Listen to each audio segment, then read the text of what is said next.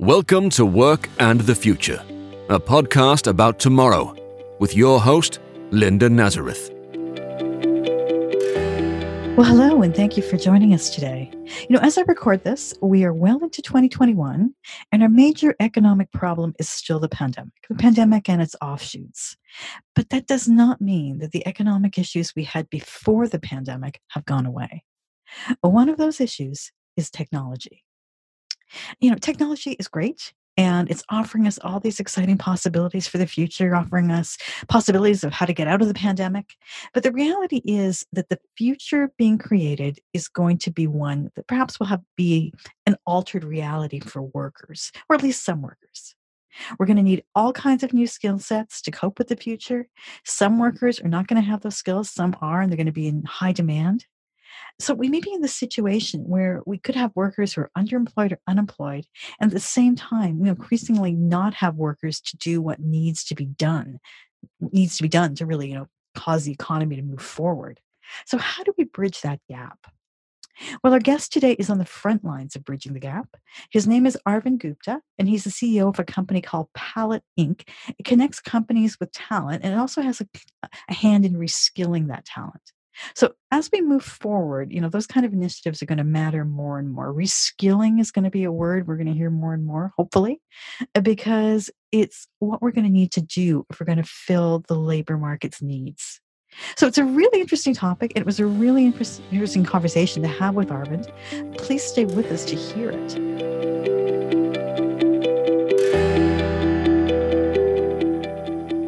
So, how do we bridge the labor gap being created by technology? How do we meet the needs of industry while not discarding workers with older skill sets? Well, our guest today thinks some of the answer lies in retraining.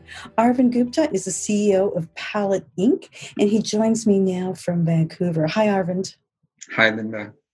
Well, there's a lot to talk about here, but really we're talking about reskilling. But before we even get to that, I always like to ask guests about their own careers. How did you get to be doing what you're doing? Yeah, thank you. Um, I'm also a professor at the University of Toronto, and, and um, I've worked with a lot of students over the years. I'm noticing that as time goes by, um, people's skills uh, need to be updated more and more frequently. Uh, even in a computer science setting, uh, the types of programming languages we use, the type of tools we use, changes very quickly. And I don't think it's so easy for individuals to reskill themselves on their own. There's lots of resources available, but learning from experts, um, learning from hands-on exercises is really the best way to pick up new skills. And so we need mechanisms to have a continual cycle of reskilling.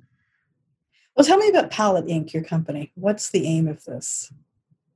Yeah, so we started Palette Inc. Um, a couple of years ago. It's a national not-for-profit, and we did it because we noticed that lots of companies are finding it difficult to get skilled individuals in.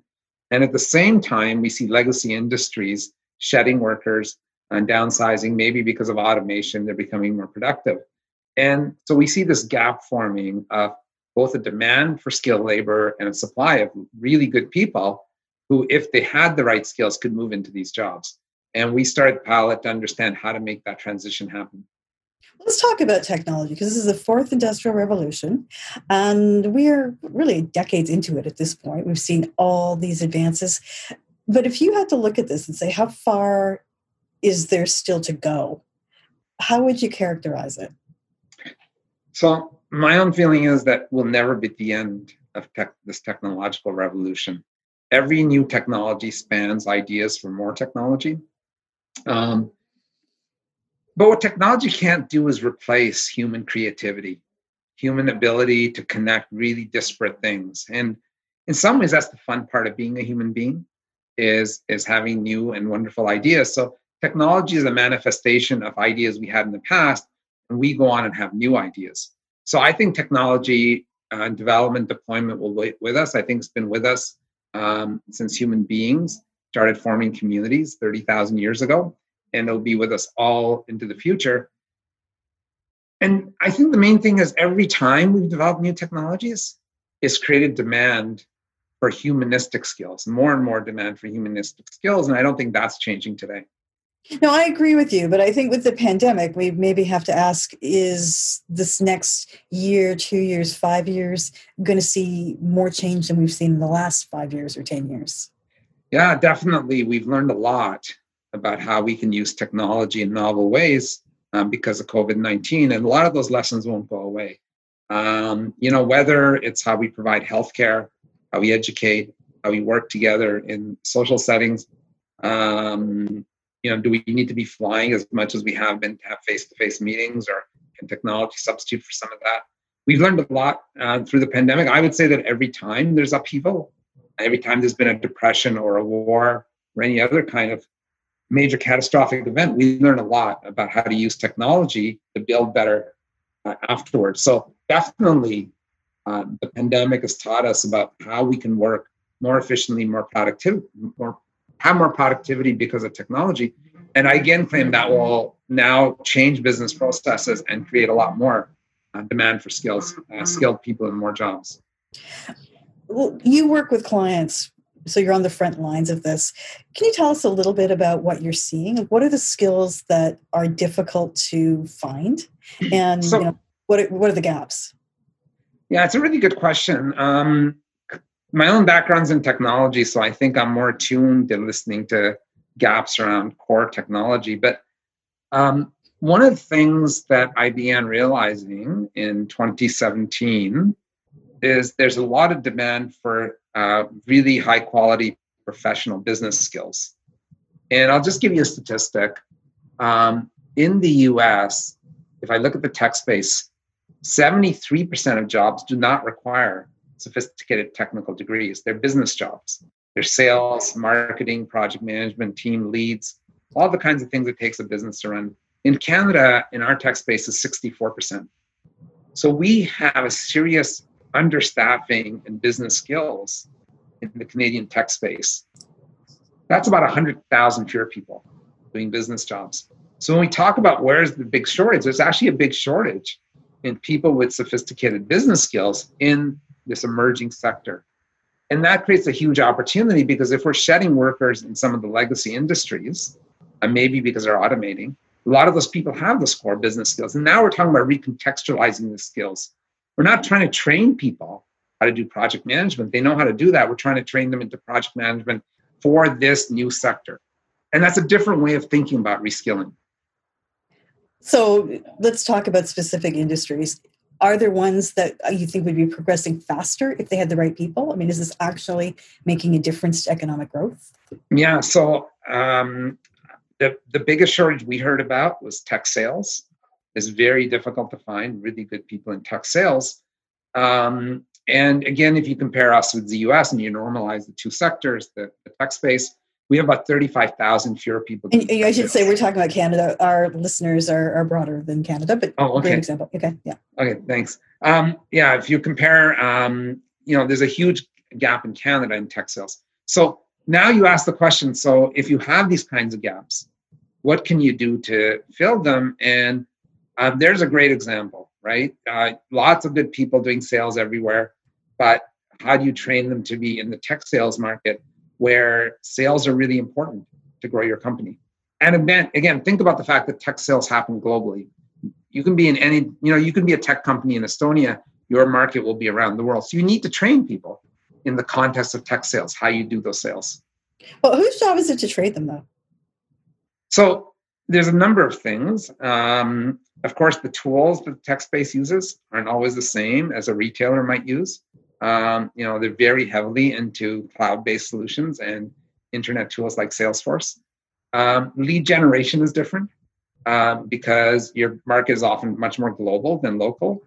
Um, and then overlaying all that is the speed to market. Um, when you're in a manufacturing sector, in a hard goods sector, um, you're not changing your product line every year or every two years. But in the tech space, the product cycle the deployment cycle is very quick. So uh, you have to learn how to work in a in a place where uh, you're constantly coming out with uh, you know the next version of the product. Um, I think the other thing that's a little bit different in the tech space is that people want very customized solutions, and so customization is a much bigger part of the sales cycle than it might be uh, if you're in a goods producing sector. Now, this is maybe a North American question, but do you think companies do enough to train and retrain and reskill? Well, that is a big conundrum. Um, we know that um, uh, companies used to spend a lot more on reskilling than they do today. I actually think it's a function of moving from a goods production uh, as the main economic driver to services.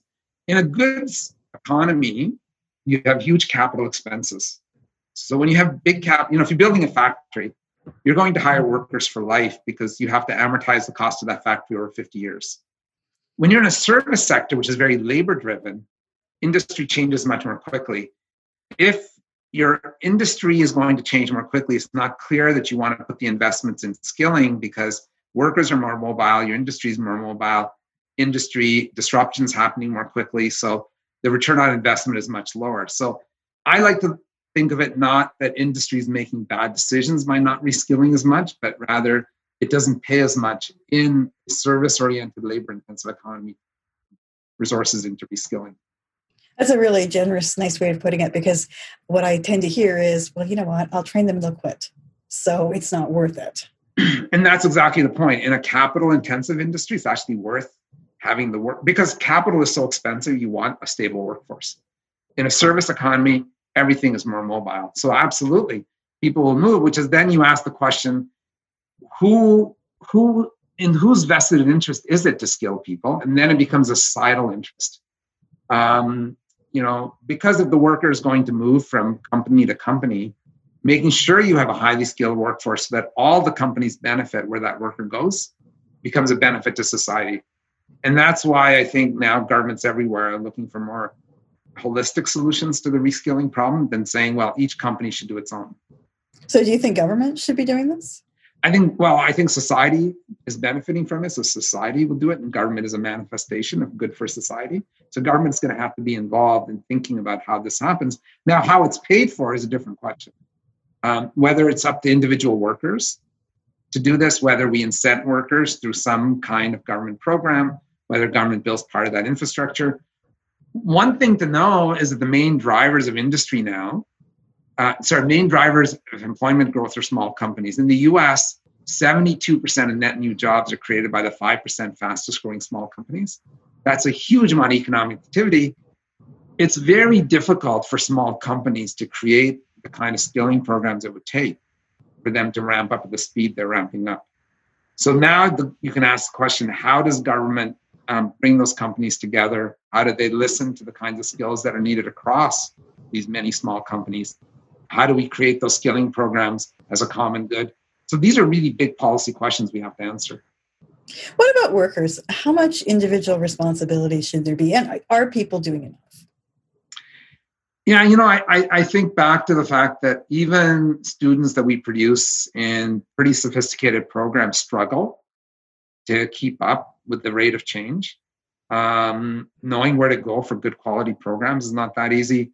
Um, the reality is, when you're 40, you're not going to go back and do a, master, a two-year master's degree. You're going to need much more rapid uh, skilling.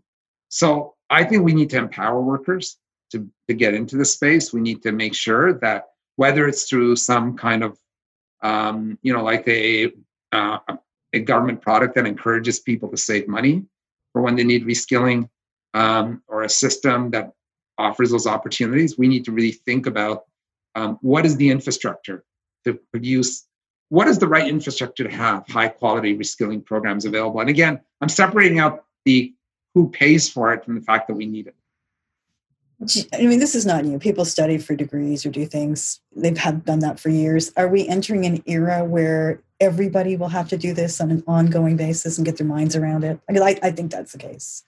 Yeah, I, I think um, you know there are studies that say that someone graduating today will have between seven and twelve distinct careers through their lifetime. I mean, just think about you know you're going to work for forty years roughly.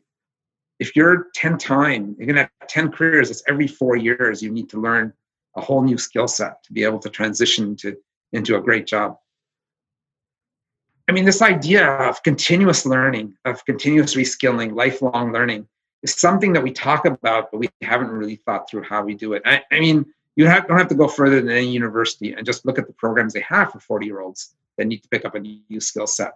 Where are the intensive, high quality reskilling programs that get them you know, out of one industry and back into a new industry pretty quickly? Very hard to find. I don't even see this as a negative. I mean, I know it's a little bit daunting for people, but it keeps it interesting. And, you know, I think we have to get our minds around this non-linear career path. Do you think there's a mindset issue here? Oh, I think this can be a huge opportunity. I mean, imagine being able to reinvent yourself every few years and to go from one interesting job to the other. And there's this nice transition pathway that learn lets you learn new things. I think as human beings love to learn and we love to do new things and we like to be valued. So uh, if we look at it the right way, I completely agree with you. This is a huge opportunity. But if you have the infrastructure to create those opportunities, then people will embrace it much more. Right now, it's a scary proposition. You've got a good quality job. Uh, you're a portfolio manager. You lose that job, you may lose your house. Your kids may not be able may not be able to afford to send your kids to university. But if we see it differently, that we believe you can pick up a new skill set at age 45 and be a productive contributor in a new industry sector. So you're not worrying anymore about losing your house. You're thinking, oh, what skill do I want to learn next to go and do the next great thing in my life? And you bring up workers who are 40 or 45 or whatever. Every company says that they're totally blind to anything like age or sex or race or whatever. Do you think that's true? um, you know, it's really interesting. What we've seen at Palette um, when we do these reskilling programs, definitely racialized minorities, uh, women, and older workers have a much tougher time uh, making these transitions happen. And we spend a lot of time debating what's causing these kinds of gaps. And, you know, it's really trite to say, well, it must be ageism, sexism, racism, all these things. But try to understand deeply what's going on in psychology of hiring practices, I think is a really interesting question. Um, we've launched various initiatives to see whether the way we're dealing with individuals and companies in our programs change behavior. And we found that if you just run these programs differently sometimes, it actually gets different behavior at the back end. So I think it's a fascinating area. And I'm not trying to dismiss individual hardships that people have. And we know that there is, um, there are biases that people hold. So I'm not trying to underplay that. But we also have to think about how do you create mechanisms through those biases and create great outcomes for individuals. And is there a way to use the example of older workers? Like, do you see? You said it's more difficult for them to make the transition in. What's the way around that? So I, I so so the following is are both true statements. We work with companies that said we need more experienced workers. We just have too many young people. We need people who've been, you know, have had to build big processes. We were scaling up right? We need more mature people, have lots of business skills, and we've seen the same companies not hire older workers. So why is that? And one of the things we found is that so many of the older workers we've dealt with who have come out of you know good jobs and good industries that are downsizing have re-geared themselves to entry level positions that it's not always clear to them how you present the case that they can actually do some of these more sophisticated jobs. And we found that companies are so attuned to hiring at entry levels. There's so many of their hiring practices are about entry level positions that that mid manager positions, they're not quite attuned to how to evaluate somebody who is 45 and has lots of business experience. So there's a mismatch on both sides. And you're trying now to bridge that mismatch. And so you need to give both sides strategies to do that evaluation. Because if you if you never evaluated people at a mid management position coming out of a totally different industry sector, you don't know how to do it.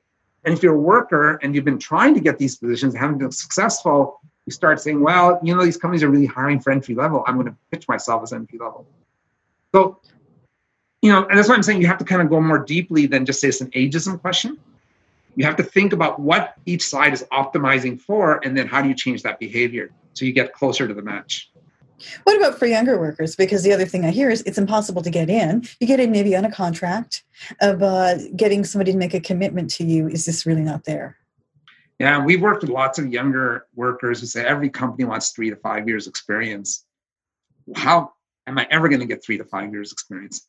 Um, I think you know we've done a lot around work integrated learning and co-op to start giving people a much uh, more robust CV. It can still be really hard. Um, one of the things we do at Palette uh, is that we get companies to come in and do the reskilling. So we don't separate reskilling from the workplace. In fact, we try to create an environment where the companies are skilling in what looks like an industry setting. And we find then that companies, by seeing potential workers, their own staff, getting skilled and they're contributing to skilling, they get a much deeper appreciation of some of these people are really good. And we find that also mitigates lots of biases, whether it's young, you know, 23 year olds who saying, wow, this person's a quick learner, someone who's older who knows process really well. Um, you know, we've had some trouble with uh, women coming back after they've raised their families. They've been out of the workforce seven years, and their skills are viewed as as a little antiquated. But seeing how fast they pick up these skills, and the fact that you know they can work in a busy environment. You know, they've, they've just brought up three kids and had to work in a busy environment, and now they see that in in a real setting, in a real business setting, they're able to apply those skills. Um, often, this mitigates a lot of these biases you know, one of the things I worry about, Arvind, is that we'll have these huge disparities going forward. We'll have people who are locked out of the workforce because they don't have the skills. And we'll also have companies that are struggling, which is fair enough. Now, I know you're trying to bridge that gap, but are you optimistic about this? Do you think everyone will be included in the next phase of workforce development? I think there's a lot more potential than we're realizing. And whether it's everybody or everybody wants to be included um, is a good question one thing that we've seen in our programs is attitude matters a lot more than anything else. Um, you know, we've taken people who were essentially bartending um, through our programs who had really a great attitude and this drive to succeed, and now they're making 120,000 in tech sales. Um, and what we've learned is first select for attitude and select for drive um, and then the second thing is really encourage people to have that attitude. Um, it's really, it can be, feel really hard, right? It's really, um, um, I mean, your self esteem, right? Yeah, you know, you need to have good self esteem if you're making this kind of transition. And when you're getting rejected from a lot of companies, it can really hurt your self confidence. So, giving people the right psychological outlook on how you go about doing this is just as important as teaching them the skill. And so you you know you got to bring these different things together. Um, frankly, we work with people who got laid off from a very good job and and essentially you know been cobbling together part-time gigs and and they're losing their self-confidence. You know the world is not valuing them, and yet they've got lots of transferable skills. And and when you talk to the companies, this is the kind of person they need. Um, one thing that I'm always really impressed by are people who'd rather work part-time jobs than just collect some kind of government assistance. I am really impressed at how many people are willing to do that because it gives them a sense of self worth. And those people do great. When we take them through these programs, they do great. They're really driven to succeed. And, you know, for a company, what more do you want? You want somebody who's hungry to do well and is thinking a little bit outside the box and has lots of experiences because having lots of other experiences is what gets you thinking outside the box. Arvind, thanks so much for talking to me today. Yeah, wonderful talking with you, Linda. Take care. Arvind Gupta is CEO of Palette Inc. Well, that's it for today. If you want to know more about Arvind and his work, please check out our show notes. You'll find some links there. And if you want to connect with me, I'm on Twitter at, at RelentlessEco. Now, if you did enjoy this podcast, please take a moment and leave a rating or review wherever you get your podcasts. It will really help people to find us and will help us to continue these discussions around the future of work. Thanks so much for listening, and thanks, as always, to Stokely Audio for audio production. To learn more about work and the future and to see show notes, go to the workandthefuturepodcast.com. You can also contact us at comments at theworkandthefuturepodcast.com. The Work and the Future podcast with Linda Nazareth is a relentless economics production.